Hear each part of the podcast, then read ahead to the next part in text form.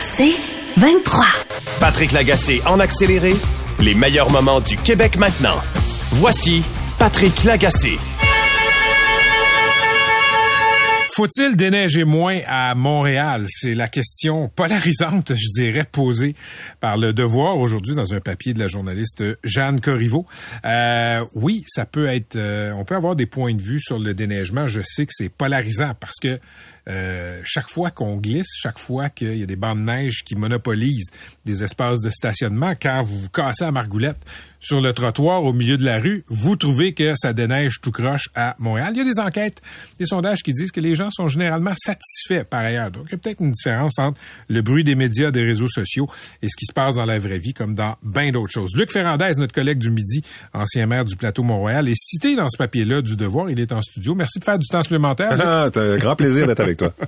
Luc, euh, est-ce que les gens chialent pour rien quand il est question de déneigement?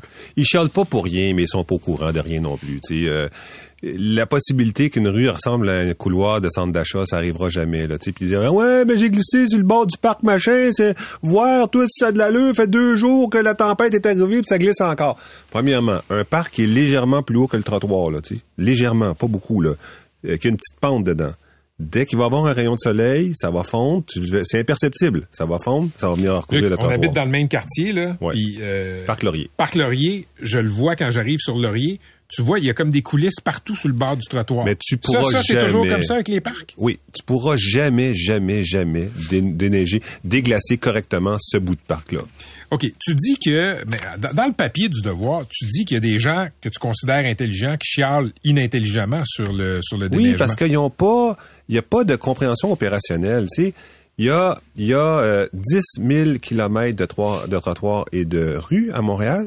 Montréal, euh, 10 000 kilomètres, calcul, c'est plus loin que d'aller à Vancouver, puis euh, tu en reviens sur un grand bout.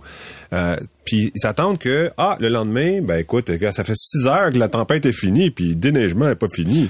Donc ça, ou alors quelqu'un qui me dit, moi, quelqu'un me dit, mon père s'est cassé la cheville à cause de toi. J'ai tabarouette, son père, je le connais, puis tout. Oh non, misère, qu'est-ce qui s'est passé? Il a glissé sur un banc de neige parce qu'on avait pris une décision de pas la ramasser pendant le week-end. Le week-end, c'est en double. Fait qu'on est dit, on va attendre à lundi. Puis euh, il s'est cassé. Il a fini mal en maudit. Donc là, c'est ta faute. Ben oui. Mais là, je parle, parle, jase, jase, puis il dit, ouais, mais il était en soulier, puis il a glissé. Ah, euh, ça, c'est typique. Il était pas en botte. Non typique, typique, typique des Montréalais. Moi, je veux pouvoir marcher n'importe où, dans n'importe quelle situation, entre l'âge de 9 mois puis 99 ans, puis je veux pas que ça soit glacé. Mais attends, qu'est-ce qui est typique? De pas, de pas penser qu'on va glisser ou de penser qu'on va toujours pouvoir se promener en souliers? Ben, c'est les deux. Parce que là, t'as l'air de blâmer le gars qui s'est fracturé. Oui, oui, je le blâme. Tu le blâmes? Ben oui, je le blâme. Je blâme tous ceux qui s'imaginent que ça va être possible. Regarde, Marcel Tremblay, le frère à Gérald, avait dit, mettez-ton des crampons? Il avait raison. Quand, on avait ri de lui en 2009. Ben, il, s'est fait mettre dehors pour avoir dit ça. Une semaine après, il, était, il avait changé de poste. Son frère avait changé de poste une semaine après. Mais la réalité, là, c'est qu'avec le changement climatique, que tu as de la pluie, de la neige, du grésil, du verglas, euh, de la neige, de la pluie, du grésil, du verglas, euh, en, en, une semaine, ça se passe trois fois. La réalité, c'est qu'il y a un endroit à Montréal où tu vas glisser, c'est sûr. OK. Puis ça, ça, tu fais bien de souligner ça, Luc, parce que c'est vrai, une tempête de neige le lundi, peut devenir un étang de glace le mercredi parce que ça a fondu. Mais c'est pour ça, je lisais le papier du devoir, puis il y a ton collègue, ton ancien collègue, là, le maire euh, François-William Croteau, l'ancien maire de Rosemont, lui qui disait, ben regarde, là on lance les opérations de chargement de 10 à 15 cm. Est-ce qu'on pourrait attendre de 16 à 20?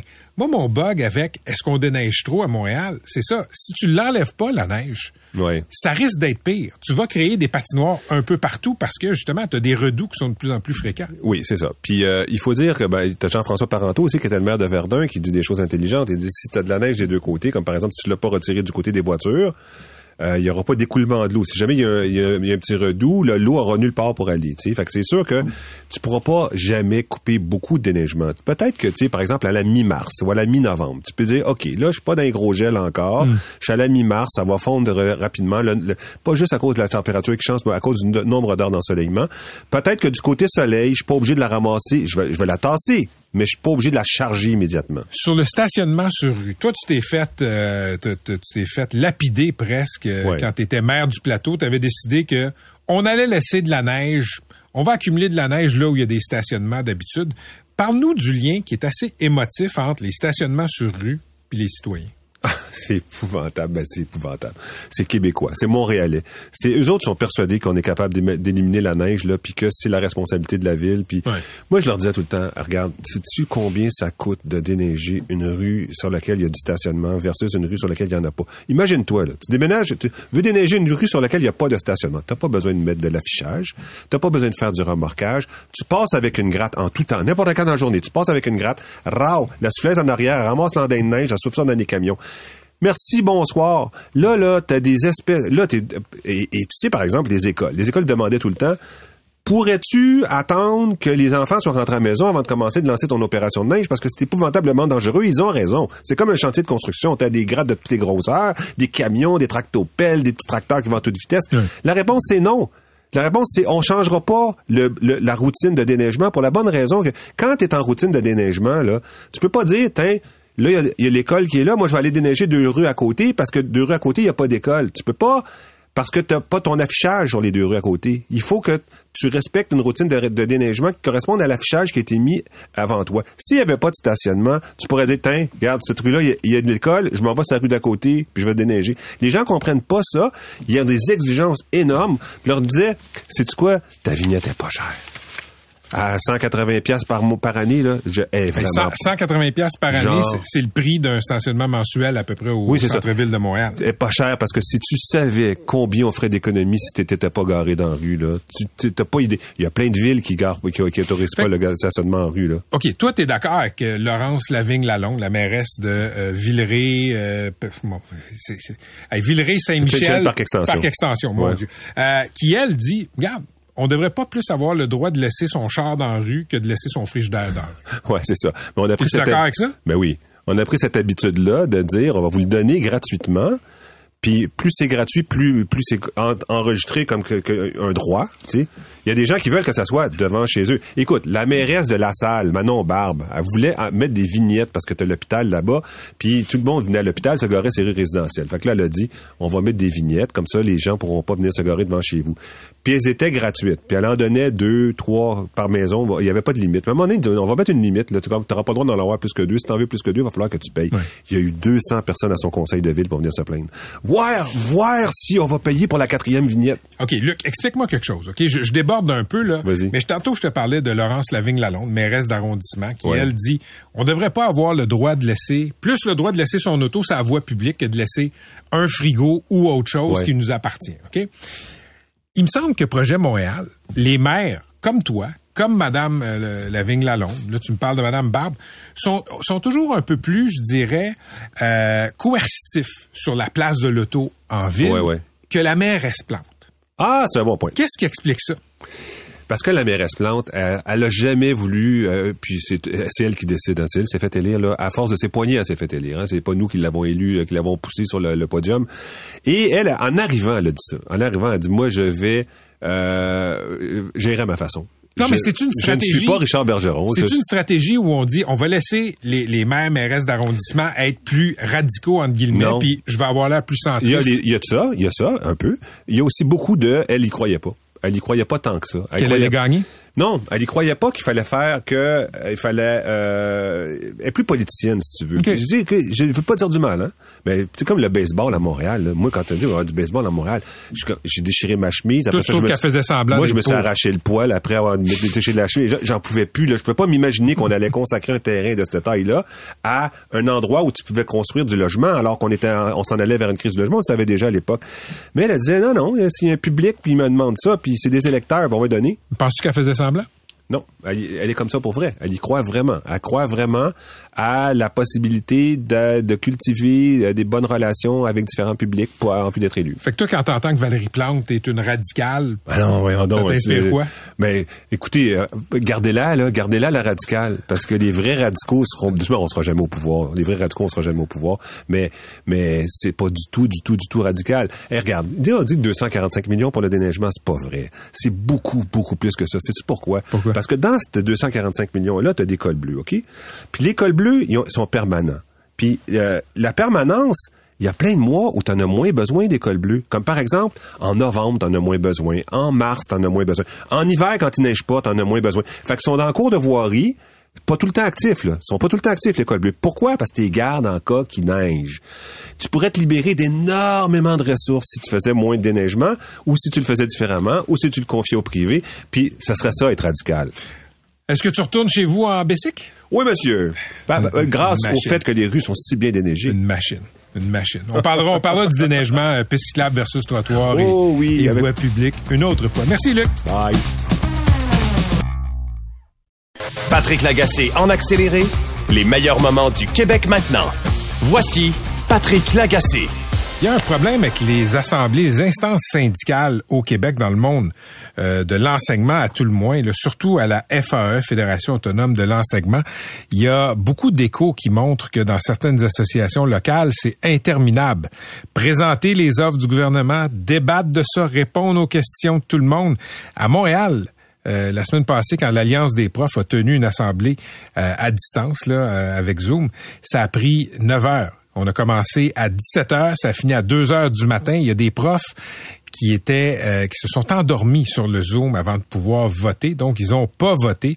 Les règles syndicales font que si t'as pas assisté à toute la séance par Zoom, et c'est la même chose quand c'est en présentiel, ben tu peux pas voter. Et là, on l'a vu la semaine passée à Montréal, et il y a un prof en Outaouais où on votait hier euh, qui a dénoncé son syndicat. Il s'appelle Patrick Sobzak. On va écouter un extrait euh, d'un coup de gueule qu'il a fait sur les réseaux sociaux. Le vote de ce soir, comme celui du 6 juin, n'est ouvert qu'aux gens présents. Ce choix a comme résultat d'exclure la majorité des membres du SEO, en nous obligeant à assister à une très longue rencontre après une journée d'école, afin d'obtenir le droit de voter. Ça, ça n'a pas d'allure. C'est une stratégie de manipulation du vote. Patrick Sobzak est prof de musique à l'école des Rapides des Chênes à Gatineau. Il est au bout du fil. Monsieur Sobzak, bonjour.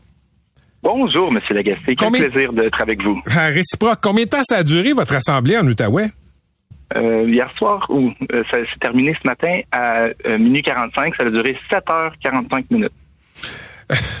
Qu'est-ce qui fait que ça prend 7h45 minutes présenter des offres puis euh, finalement aboutir euh, au vote? Ben, le, mécanisme fait en sorte que euh, ben, L'Assemblée générale a un ordre du jour qui est de présenter en détail l'entente de principe à tous ses membres et de tout présenter. Donc, c'est, ça prend un super long moment. Et la, la parole est donnée aux membres qui veulent euh, poser des questions techniques sur certains moments principes, euh, certains principes précis de l'entente. OK, vous étiez là, vous avez assisté là, c'était en visioconférence à cette euh, à cette assemblée là. Qu'est-ce qui à votre sens, euh, monsieur Sobzak là, aurait pu faire en sorte que ça aille plus vite? Euh, c'est que c'est un choix euh, de, de- c'est un choix de, de, de faire que ce soit en présence, ben, qu'on doit être présent. hein? Qu'est-ce qu'on pourrait faire? Ce serait facile. On pourrait simplement scinder la rencontre en plusieurs rencontres d'information et ensuite permettre le vote en ligne pendant une période de temps par la suite, après que les enseignants aient eu la chance de discuter ensemble et de réfléchir euh, à ce qui a été proposé par le syndicat. Comment comment les gens ont réagi autour de vous devant la durée de l'assemblée? Ben, euh, on, on- euh, mon équipe école, on, on- on se tient ensemble puis on se chatte euh, pour des blagues là, pour essayer de se motiver à rester réveillé. On, on exprime notre fatigue, puis, Hmm. puis on, se tient ensemble. Vous avez parlé d'une stratégie de manipulation. Qu'est-ce que vous voulez dire par là? Ben, euh, j'avoue que ces mots-là sont forts, n'est-ce pas? C'est que euh, c'est que je ne crois pas que c'est obligatoire de faire euh, euh, cette, assemblée générale-là dans les règles actuelles. Euh, euh, c'est un choix de, faire ça, faire le vote à la fin de l'assemblée générale. Ben, euh, Voilà. c'est un, choix. Puis j'en parlais en début d'émission, euh, Patrick Sobzak, là, euh, dans la démocratie, dans la façon dont on élit, dont, on choisit nos, nos députés, nos représentants élus, euh, personne n'est tenu de prouver avoir lu les programmes politiques de tous les partis. Personne n'est tenu de prouver avoir regardé les débats. On peut dire que c'est bon ou mauvais, mais le citoyen, il va faire son X ou il va pas, puis il s'est préparé ou il s'est pas préparé, c'est bien préparé ou il s'est peu préparé, on ne pose pas de questions. La question se pose, pourquoi est-ce qu'on oblige les gens à être dans des assemblées syndicales au niveau des syndicats? Ben c'est ça. C'est pour ça que j'ai pris la parole. C'est pour poser cette même question. Pourquoi est-ce que euh, on s'inspire pas de, de la démocratie que l'on fait déjà au fédéral, au provincial et au municipal, euh, puis de, séparer dans le temps les débats du vote, puis donner euh, une, aussi un meilleur accès au vote, afin de, rendre ça vraiment inclusif. Il y a des profs qui ont signé une lettre ouverte aujourd'hui dans le Journal de Montréal qui, disent à leur syndicat, écoutez, il est temps de se moderniser et je cite, le voter sur une offre gouvernementale devrait pas être une épreuve olympique. Et eux aussi plaident pour un allègement des mesures. Ils disent, écoutez, envoyez par courriel l'entente, euh, créer des forums pour répondre aux questions si les membres en ont, mais c'est archaïque de dire aux gens, vous allez être là euh, attentif pendant 7-9 heures alors que les gens travaillent le lendemain. Vous, vous avez suivi cette assemblée-là pendant toute la soirée, puis vous étiez au bureau aujourd'hui, là. Oui, je viens de passer, je viens juste de terminer ma cinquième période d'enseignement. Euh, j'enseigne la musique et j'ai fait de la guitare, du xylophone et du chant euh, toute la journée. Puis épuisé. Mais pour revenir, c'est que les le syndicat choisi de respecter les règles des assemblées délibératives qu'on surnomme le Code Morin, que c'est un vestige de 1938. On, on, puis ce que j'ai l'impression que cette façon-là de respecter ces règles-là, ça, ça, euh, ça a un, un effet d'amplifier toutes les voix des, des, personnes qui sont très militantes. ça nous fait porter des lunettes militantes qui, mhm. euh, et qui étouffent les voix des gens qui sont euh, euh, opposés ou simplement les gens qui ont envie d'enseigner sans militer, sans s'engager.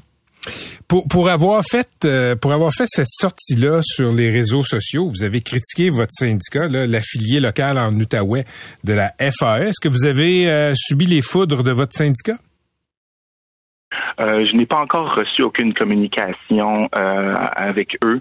J'ai en tout premier lieu envoyé mon, mon petit vidéo à, à tous les membres du conseil exécutif en premier avant d'aller me coucher tôt ce matin. Euh, je veux pas, je dis pas que je m'attaque à eux personnellement. Hein. Je, crois hmm. que on, est tous d'accord qu'ensemble, on fait tout ce qu'on peut pour essayer de réparer le, système scolaire public. Par contre, euh, je leur demande, s'il vous plaît, de, euh, de d'amender leur organigramme afin que l'instance décisionnelle la plus forte ne soit plus l'Assemblée générale, mais qu'elle soit maintenant les membres hmm. cotisants.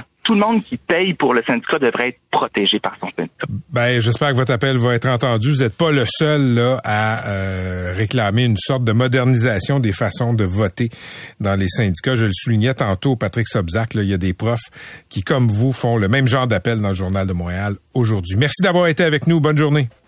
Merci, M. Lagacé. Bonne journée. Patrick Sobzac est prof de musique à l'École des Rapides des Chênes. C'est à Gatineau. Patrick Lagacé en accéléré, les meilleurs moments du Québec maintenant. Voici Patrick Lagacé.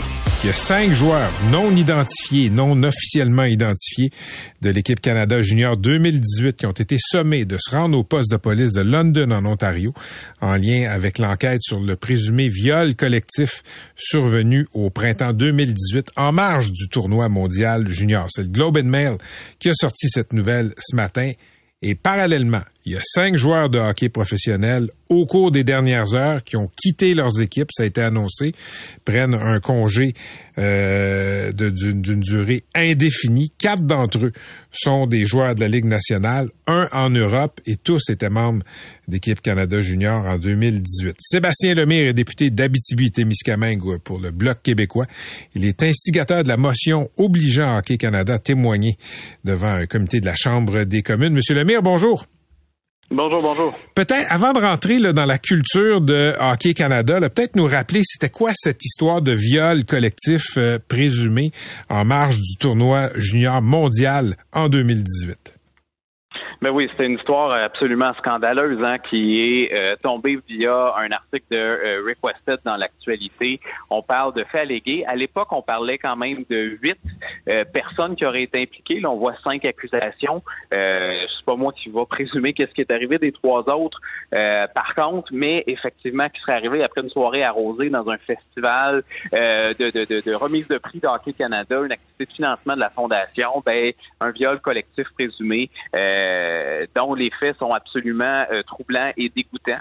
Euh, à la suite de ça, moi, j'ai déposé, quand ça a été rendu public quelques années plus tard, une motion pour convoquer les dirigeants de Hockey Canada et réclamer une enquête publique indépendante sur ces faits-là. Évidemment, ça l'a fait bouger les choses énormément par le volet politique. La chose, je veux quand même souligner que beaucoup de journalistes, la classe médiatique a été très impliquée dans tout cet enjeu-là de Hockey Canada, mais on le sait que ça se passe ailleurs aussi dans d'autres dans d'autres, ça a fait un effet boule de neige. Dans d'autres fédérations sportives, actuellement, il y en a 16 fédérations sportives euh, d'importance au Canada qui ont à gérer des cas euh, d'abus, euh, que ce soit sexuels, physiques, financiers ou autres, des dénonciations importantes. Mais si on prend le dossier de Hockey Canada, il a fallu une intervention du Parlement, du Comité du patrimoine, qui a convoqué à plus d'une reprise les hauts dirigeants de Hockey Canada, ce qui aura mené à leur démission quand même quelques mois plus tard, ce qui aura mené aussi à la démission des membres du conseil d'administration et un changement qu'on espère durable de la part d'Hockey Canada. Mais la ministre avait suspendu leur financement également.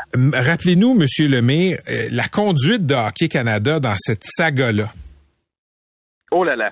Euh, moi, c'est sûr que dès le départ, moi, j'ai trouvé que c'était pour prendre un langage sportif très cocky comme euh, comme euh, façon de réagir, très à la légère. Euh, on était dans une culture du silence, dans une culture fermée, dans une culture dans laquelle, laquelle il y avait une absence de transparence, même qu'on avait tourné en dérision la décision de suspendre le financement, donc comme quoi Hockey Canada pouvait n'avait pas besoin de ce financement public-là. Il a fallu que l'ensemble des commanditaires se désistent un à un pour commencer à avoir des effets qui bougent chez Hockey Canada, a une forme de remords parce qu'au départ, euh, c'était vraiment euh, quelque chose qui était pas dans la cour euh, des, des, des, des, gens.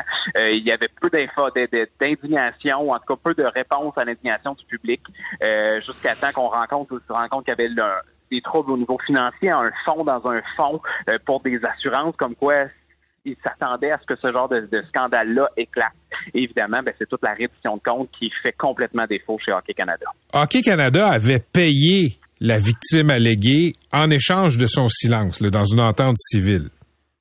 Tout à fait. Et ça, c'est un des éléments très troublants qui est arrivé euh, et qui s'est manifesté dans d'autres aussi poursuites dans le milieu du sport et dans d'autres contextes judiciaires. Des ententes de non-divulgation, donc d'acheter le silence de la victime par des pressions. Est-ce que c'est des pressions uniquement euh, financières, mais ça peut être aussi euh, de toutes sortes. Euh, on voit que ces règlements-là, euh, le silence de victime, c'est des choses qu'on aura dénoncées, qui se voient dans plusieurs autres éléments et qui est en train de changer dans la loi euh, au Canada. Ça, c'est un pas a, que je trouve intéressant dans l'évolution deux ans plus tard de ce dossier médiatique-là, mais dans l'ensemble des dossiers d'abus et d'agression. Ben maintenant, on n'a pas la même liberté de mettre la pression pour acheter le silence d'une victime. Mais il y a eu un rapport aussi de la firme N.N. Hutchison, si on vient au cas des, faits euh, des présumés de, de, London en 2018, euh, ben, il y a eu un premier rapport plutôt bâclé de Ian Hutchison dans lequel les travaux du Parlement ont forcé la firme à refaire ses devoirs, même que la victime était sortie publiquement ben, via son avocat pour dire ben moi je suis prêt à collaborer et la nouvelle d'aujourd'hui ben, peut-être effectivement en lien avec justement les éléments de fait que la victime a pu nommer à la police qu'elle n'avait peut-être pas pu faire dans un premier temps. OK. Sébastien Lemire, comme parlementaire à Ottawa, vous avez pu poser des questions. Euh, est-ce qu'on a éclairci pourquoi est-ce que Hockey Canada a pris de l'argent de sa caisse pour couvrir, dans le fond, pour maquiller les inconduites alléguées de joueurs de hockey? Ben, il est clair que ça faisait partie d'une culture très euh, de, du silence, une culture d'autosuffisance de la part de Hockey Canada. Hockey Canada, évidemment, le sport national euh, se considérait intouchable au-dessus de toutes les lois, et c'est ça qui a choqué et qui a scandalisé le plus, je pense, les gens, la population du Québec, du Canada, dans un contexte comme celui-là. Et c'est la nouvelle d'aujourd'hui qui enfin il y aurait euh, bon, des accusations potentielles sur cinq joueurs euh, est une bonne nouvelle dans les circonstances parce qu'il y avait potentiellement une crise de confiance envers le système euh, judiciaire. Là. À peu près au mois ou aux deux mois, on avait quelqu'un qui ramenait dans la place publique le fait qu'on n'a toujours pas eu d'accusations portées dans le dossier d'Hockey Canada. Donc, Hockey Canada, les joueurs de hockey ne sont plus au-dessus des lois. Et ça, ben, euh, j'espère que ça va se manifester. Puis en même temps, ben, il y a Sport Canada euh, qui était au courant des faits euh, de London parce qu'ils ont été informés de ça et, et, qui sont au courant des faits de plus de 16 fédérations et qui ne changent pas ces pratiques. moi, je pense toujours à la nécessité d'une enquête publique indépendante pour faire la lumière sur l'ensemble des cas qui est touché dans l'ensemble des fédérations sportives. Le monde du sport est en crise, il est malade et on ne pose toujours pas de diagnostic pour changer les choses. Merci d'avoir été avec nous, Monsieur le député. Je souhaite une bonne soirée. Merci, M. Lagatier. À la prochaine. Sébastien Lemire, député d'Abitibi-Témiscamingue pour le Bloc québécois. Euh, correctif, tantôt, j'ai dit que les faits allégués se seraient déroulés en marge du tournoi mondial. C'est pas vrai. Ça impliquait l'équipe l'équipe euh, euh, junior canadienne qui était qui avait participé au tournoi des mois avant, et là, qui était dans un événement caritatif à London. Les inconduites euh, alléguées, les agressions alléguées, ce serait produit après l'événement caritatif en juin 2018. Vous écoutez les meilleurs moments du Québec maintenant. Je le dis souvent depuis la pandémie, le monde va pas bien et euh, j'inclus là-dedans certains parents dans les arénas pendant ou après les matchs de hockey de leurs enfants peuvent se livrer, disons, à des commentaires, à des gestes souvent disgracieux. Et là, dans la presse aujourd'hui, le témoignage d'un arbitre, un arbitre en chef là, sur la, rive sud de Montréal, euh, qui se fait frapper au visage par un père en colère. Donc, un autre monsieur qui ne va pas très bien.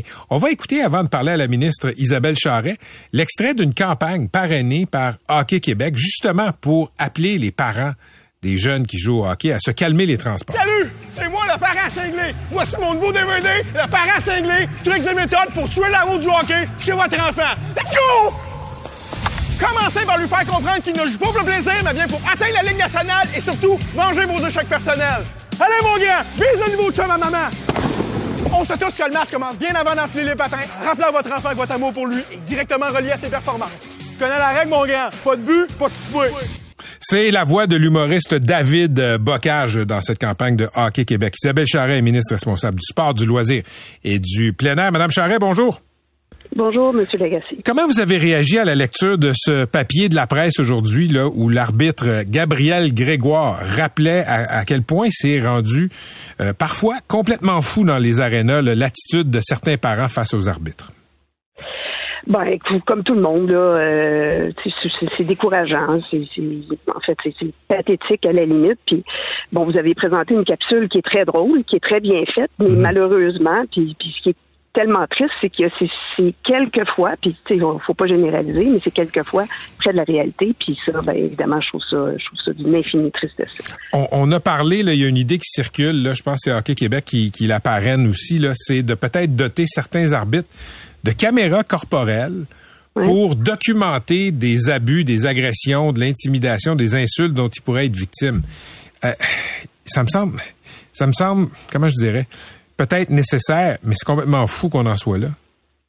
Ben oui, je, je, partage tout à fait votre opinion. Qu'on en soit rendu là, c'est encore une fois du d'une infinie tristesse parce que tu sais on se rappelle que c'est quand même un jeu là puis ce sont des jeunes qui euh, euh, bon dans une proportion euh, très minime vont se rendre dans les dans les plus hauts sommets de, du hockey puis là on parle du hockey mais ça peut arriver aussi dans d'autres sports là faut faut pas juste mettre le doigt sur pointer du doigt le, hockey là. mais de toute façon peu importe quel sera l'avenir du joueur de hockey là on peut être assuré que c'est pas une défaite euh, puis oui 2A qui va faire en sorte que son avenir va être brimé ou hmm. euh, en fait de, sacrer un coup de poing la gueule à l'arbitre, ben il y a peut-être plus de chances de brimer son avenir euh, du hockey. Là. Mais, euh, mais c'est très triste qu'on soit rendu à considérer des, des moyens comme ceux-là. Bon, il y a des choses un peu moins drastiques qui ont été mises en place, comme les brassards pour euh, indiquer que, euh, que l'arbitre est un, est un jeune d'âge mineur.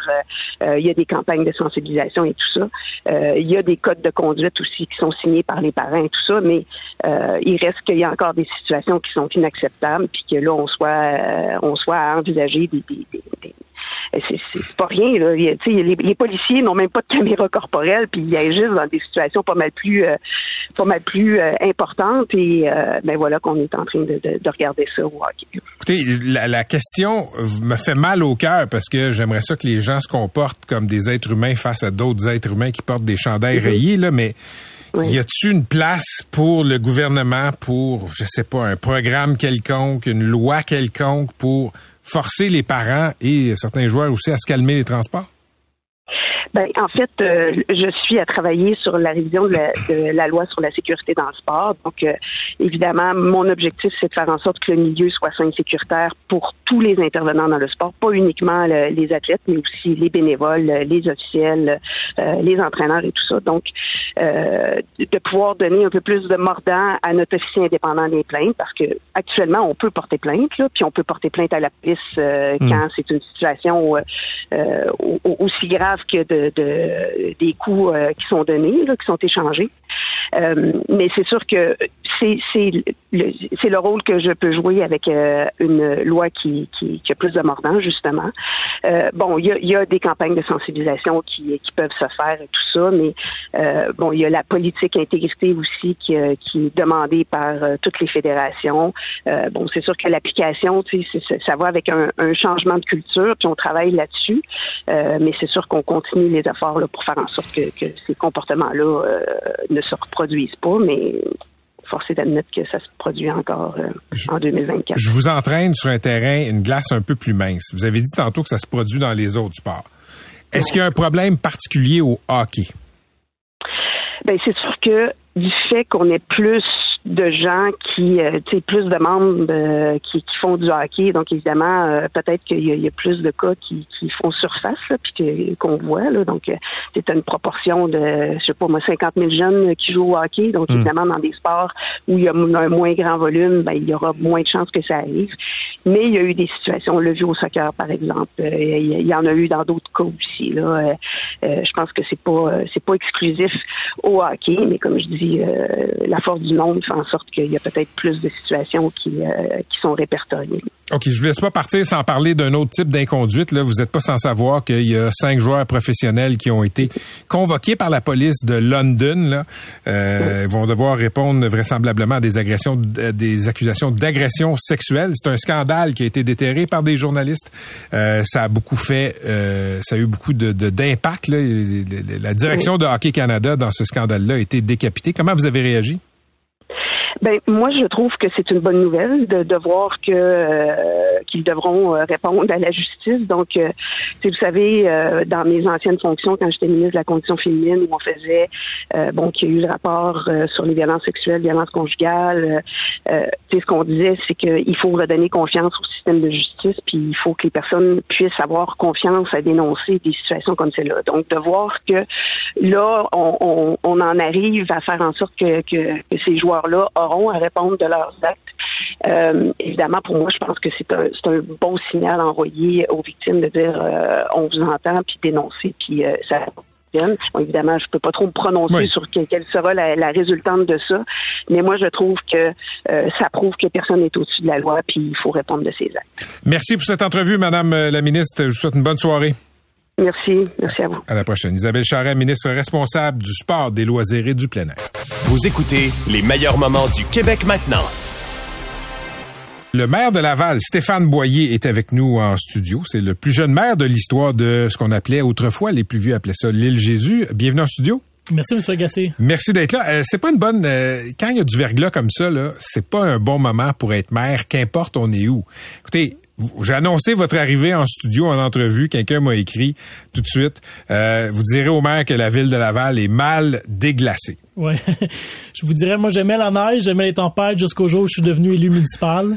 C'est euh, à tous les hivers, à chaque fois qu'il y a une tempête, c'est toujours difficile. Ça prend plusieurs jours d'énergie toute la rue, toute la ville plutôt. Et euh, en effet, là, je pense qu'il n'y a pas un élu municipal au Québec qui qui l'hiver. Quand vous faites l'analyse des, des, travaux publics, là, puis euh, évidemment, là, à l'impossible, nul n'est tenu, mais est-ce que c'est la nature qui est trop forte ou des fois, oui, il y a erreur humaine dans la façon dont on déploie l'arsenal de déglaçage, de déneigement?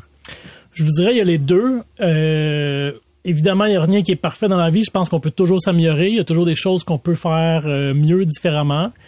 Puis il y a aussi une vraie réalité qui est logistique. Euh, on pourrait déneiger deux fois plus vite toutes les rues, tous les trottoirs, mais il faudrait aussi deux fois plus de machinerie, deux fois plus d'employés. Donc présentement, à Laval, on a 500 euh, cols bleus qui déneigent euh, la ville. Donc si on veut réduire de moitié le temps, ben, il en faudrait peut-être 700, 800, 1000. Tu fais quoi avec tous ces employés-là une fois que tu as fini les opérations? Euh, même chose pour la machinerie, c'est souvent des machines qui coûtent plusieurs centaines de milliers de dollars, des millions de dollars. On peut en acheter deux fois plus, mais ils vont rester aussi très longtemps dans le garage, stationnés. Donc c'est un équilibre entre essayer d'être rapide puis essayer aussi de bien gérer l'argent public. OK, moi j'ai grandi à Laval, je suis Amédée Fabreville. Vous, vous avez grandi où? Euh, j'ai grandi à Vimont. À Vimont, ok, parfait. Euh, et, euh, j'ai grandi là-bas et une des premières choses que j'ai faites quand je suis devenu à la fin de l'adolescence, début de l'âge adulte, c'est chercher mon permis de conduire parce que j'étais un peu tanné d'attendre les autobus. L'offre d'autobus n'était pas très très forte à l'époque. c'est une ville qui s'est développée grâce à l'étalement urbain, donc grâce aux chars. Vous, vous avez l'ambition de créer des, des, quartiers sans voiture à Laval. Il me semble que ça ne fit pas Laval et pas de char. en effet, je pense que c'est une nouvelle image qu'on peut avoir de Laval. Euh, moi, je me, sais, je pense que au niveau de la voiture, ce qu'on ce qu'on aime de la voiture, c'est de pouvoir se déplacer comme on veut quand on veut. C'est d'avoir cette liberté là. Et les villes se sont beaucoup développées dans les dernières décennies euh, dans un modèle avec des maisons familiales, euh, ce qui veut dire un, un, développement de faible densité où c'est dur d'avoir du transport en commun. Et la voiture s'est imposée comme étant nécessaire pour tout le monde. D'ailleurs, Laval, c'est le principal euh, mode de déplacement, c'est la principale source de gaz à effet de serre. Mais euh, il reste des quartiers à développer, il reste des quartiers à redévelopper aussi. Et moi, ce que je m'intéresse beaucoup, c'est comment est-ce qu'on peut faire mieux les prochaines fois qu'on aura à construire des nouveaux quartiers. Donc, est-ce que vous avez là des nouveaux quartiers qui sont en gestation à Laval, en préparation, pour lesquels vous devez donner des permis? Oui. OK, donc ces, ces quartiers-là, qu'est-ce que vous voyez comme, disons, développement idéal de densité? Euh, ben c'est sûr, on tend, on s'ajuste. Si on est dans le secteur centre-ville, dans des secteurs comme Chemédé, la Vallée Rapide, près d'un métro, euh, là, on va dans du beaucoup plus dense, 6, 8, 10 étages.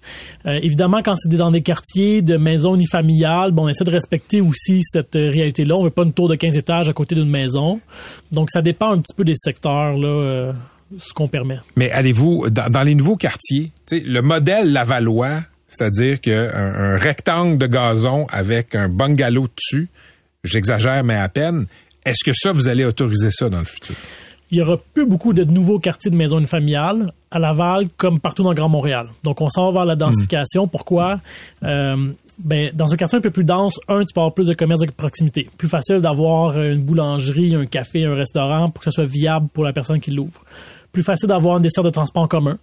Euh, ça permet aussi de répartir. Construire un kilomètre de rue peut coûter quelques millions. Donc, s'il y a 10 maisons unifamiliales dessus, ben, c'est 10 personnes qui se partagent la facture. S'il y a 100 maisons ou 100 logements, la facture est divisée par un plus grand nombre de personnes. Donc, ça nous permet aussi de moins augmenter les taxes pour entretenir l'infrastructure. Donc, la plupart des villes en ce moment vont vers un mode plus dense euh, dans les nouveaux bâtiments. Comment c'est reçu par les citoyens? Parce que quand on dit ça aux gens, tu sais, ben, écoutez, dans le développement futur, ça se peut que euh, vous n'aurez pas votre carré de gazon avec votre maison unifamiliale. Il y a des gens, moi j'ai écrit là-dessus, qui réagissent très fortement. Comment c'est reçu à Laval? Ben c'est certain. Je pense que euh, les humains, on est, on est tous un petit peu réticents au changement une fois que ça s'est dit, euh, je me dis que le rôle un peu des élus, c'est d'apporter des solutions, trouver des, des, des, façons de faire qui sont différentes, parce que souvent on se plaint, puis on, on soulève des enjeux, on soulève des problèmes. Euh, je pense que l'important, c'est d'expliquer pourquoi est-ce qu'on pense que les nouvelles façons de faire peuvent être mieux. Puis en consultation publique, souvent ce que les gens nous disent, c'est ben, arrêtez, de, je veux garder le boisé derrière chez moi, ou je veux garder l'état agricole euh, mhm. dans mon secteur. Mais évidemment, tous les quartiers de maisons familiales, c'était ça qu'on faisait. On dézonait l'état agricole, on rasait des boisés pour faire des nouveaux quartiers. Donc, à Laval, du moins, on souhaite garder les boisés qui nous restent. Donc, la façon de faire, parce que la population continue de monter, euh, d'augmenter, ben, c'est de construire différemment, de faire un peu plus de logements sur un même territoire. Puis on essaie de mettre cette densité-là surtout dans les euh, près des boulevards, là il y a du transport en commun, ou beaucoup dans les grands centres d'achat. Laval, on est connu pour nos immenses centres d'achat. Euh, maintenant que notre nouveau règlement d'urbanisme, au moment de se développer ou de se redévelopper, ça va être plusieurs étages. On va pouvoir garder les centres d'achat au rez-de-chaussée. Les stationnements vont être souterrains. Et chaque propriété devront avoir un minimum d'espace vert sur leur terrain. Donc, on parle de minimum 25% au centre-ville. Donc, ça va nous permettre d'avoir des quartiers avec un peu moins d'asphalte, des stationnements toujours présents mais cachés en souterrain et plus de densité. OK, je veux qu'on parle d'immigration. Laval, c'est une ville d'immigration. Quand j'étais jeune, il y avait quelques quartiers où il y en avait. Pas chez vous. Vimont-Auteuil, c'était assez euh, hétérogène. Fabreville, où j'étais, c'était hétérogène aussi. Euh, blanc, québécois de souche, etc. Chamédé, beaucoup plus multiethnique. Là, les dernières fois que je suis allé à Laval, le visage a changé, c'est fascinant. Votre point de vue sur l'immigration. Là, il y a beaucoup de débats sur les seuils d'immigration, les travailleurs temporaires, le nombre de réfugiés. Est-ce que vous trouvez qu'on accueille chaque année au Québec trop d'immigrants? Euh, je crois que non, euh, pour plein de raisons. Premièrement, bon, il y a toujours l'argument économique, c'est-à-dire pénurie de main-d'œuvre, mais aussi en ce moment, les gens font moins en moins d'enfants. Euh, si, euh, la, si la population stagne ou diminue, euh, pour l'économie, c'est plus difficile, c'est-à-dire moins de clients potentiels, moins d'acheteurs pour, pour, pour- les produits, pour les biens, pour les services. Donc, pour des raisons économiques, on sait que c'est plus facile, du moins, de maintenir l'économie quand la population est en croissance. Mais j'ai envie de dire, au-delà de ça, il y a aussi une raison humanitaire. Au-delà de nos différences de couleur de peau, d'origine, peu importe d'où on vient, on veut toute la même chose dans la vie. On veut être aimé, on veut être respecté, on veut pouvoir réaliser nos rêves, on veut avoir un avenir pour nos enfants, on veut vieillir en sécurité avec la dignité. Euh, puis beaucoup de gens regardent le Canada en se disant, ben voilà un pays où je peux donner un avenir à mes enfants, où je peux vivre en sécurité, en paix.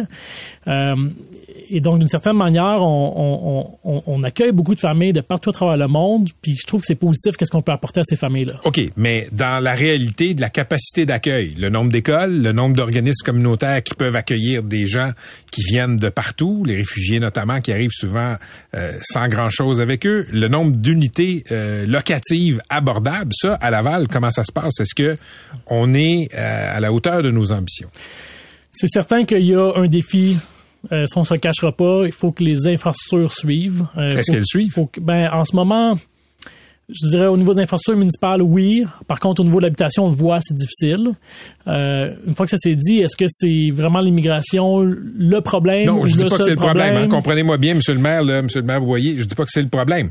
Mais je veux dire, il faut pas être un expert en mathématiques pour voir que vu le parc immobilier que nous avons, quand on voit l'immigration qui a augmenté, notamment temporaire depuis Mm. quelques années, euh, on peut pas inventer des duplex puis des, des triplex là. Non, mais peut-être que ce qu'on doit faire, c'est être meilleur justement à essayer de construire les logements qui nous Hmm. manquent ou les infrastructures qui nous manquent. OK. Euh, je vous amène sur un autre euh, terrain, celui de la réputation de Laval. Stéphane Oui. Boyer, vous êtes maire de Laval. Euh, maire de Laval, pendant des années, ça a souvent rimé avec corruption. Est-ce que Laval est encore vu comme une ville corrompue?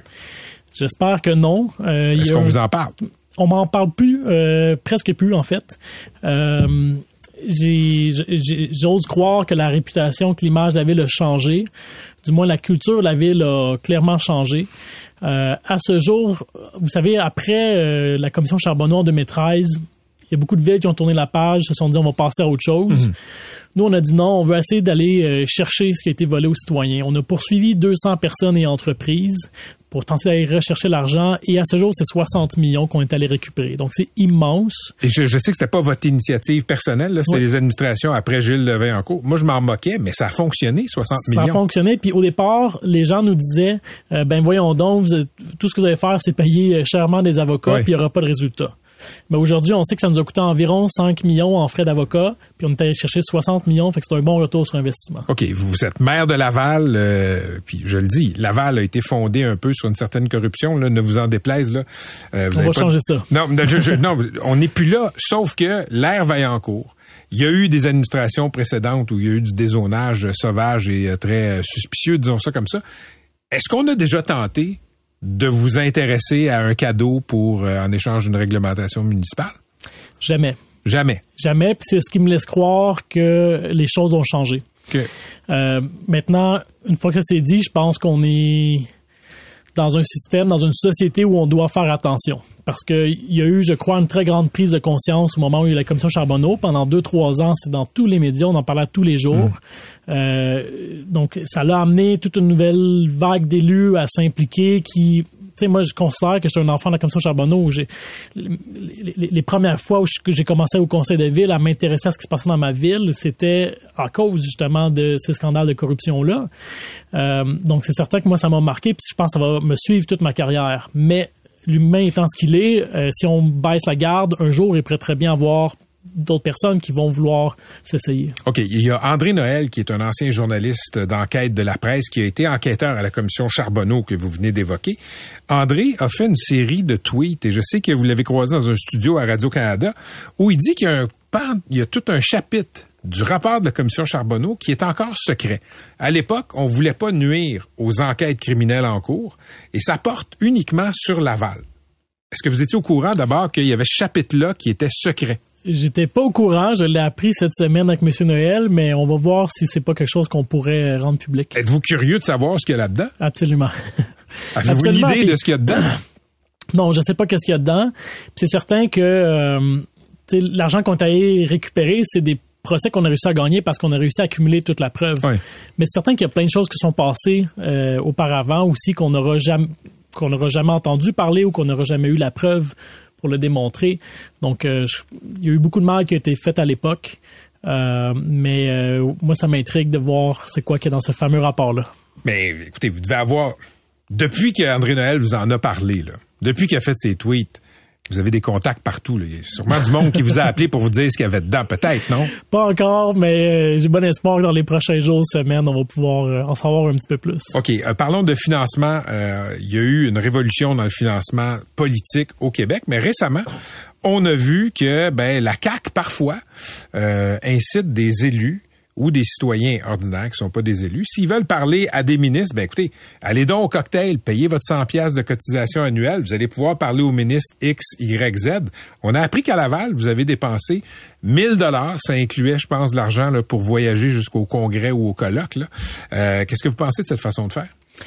Euh, il y a pas de- euh, il y a deux choses. Premièrement, moi, on m'a jamais euh, signifié qu'il faudrait que je paye dans un, à un événement partisan pour avoir accès à des ministres.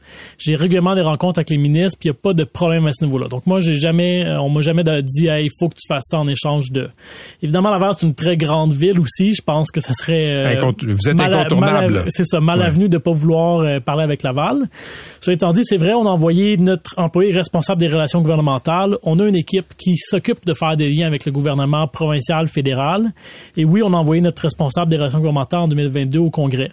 Euh, C'était l'année de l'élection. On faisait beaucoup de demandes financières et euh, on voulait parler le plus possible, au plus de ministres possible. Mais et donc pour moi, avec ça, j'ai aucun problème. Le retour Vous n'avez pas de problème avec le principe que des représentants d'une ville doivent payer pour avoir accès dans un corridor, dans un cocktail à un ministre? Ben attendez, moi ce que j'ai un problème, c'est si euh, un ministre ou un élu dit si tu veux me parler, faut que tu payes pour venir à mon événement. Ça, c'est à mon avis Mais inacceptable. on a vu du staff politique qui a dit ça à des citoyens. Là, C'est ça. Pour moi, ça c'est inacceptable. Par contre, que euh, un employé dont son rôle est de faire des relations avec le gouvernement, euh, qui tente d'avoir d'aller chercher des subventions et qui, euh, de son plein gré, décide de s'inscrire à un congrès pour avoir une deuxième, troisième, cinquième opportunité de parler Mmh, à ses mmh. contacts. Je trouve ça correct. Puis l'année dernière, on était chercher 150 millions en subventions du gouvernement du Québec. Donc, euh, Ben, C'est pas parce que vous avez payé euh, 100 pièces la carte de membre Ben, de la CAQ pour aller, pour aller non, leur parler. mais ça, c'est des subventions qu'on a chercher hors programme. Donc, c'est tous des, des dossiers qu'on a travaillé de peine et de misère avec des ministres, qu'on a eu plusieurs rencontres, puis d'aller au Congrès, c'était un événement parmi d'autres où on a pu lobbyer Québec, où on a pu faire des demandes pour tenter d'avoir du financement. Ben, Monsieur Boyer, merci d'avoir été avec nous. Un grand plaisir. C'était le maire de Laval, Stéphane Boyer. C'est 23.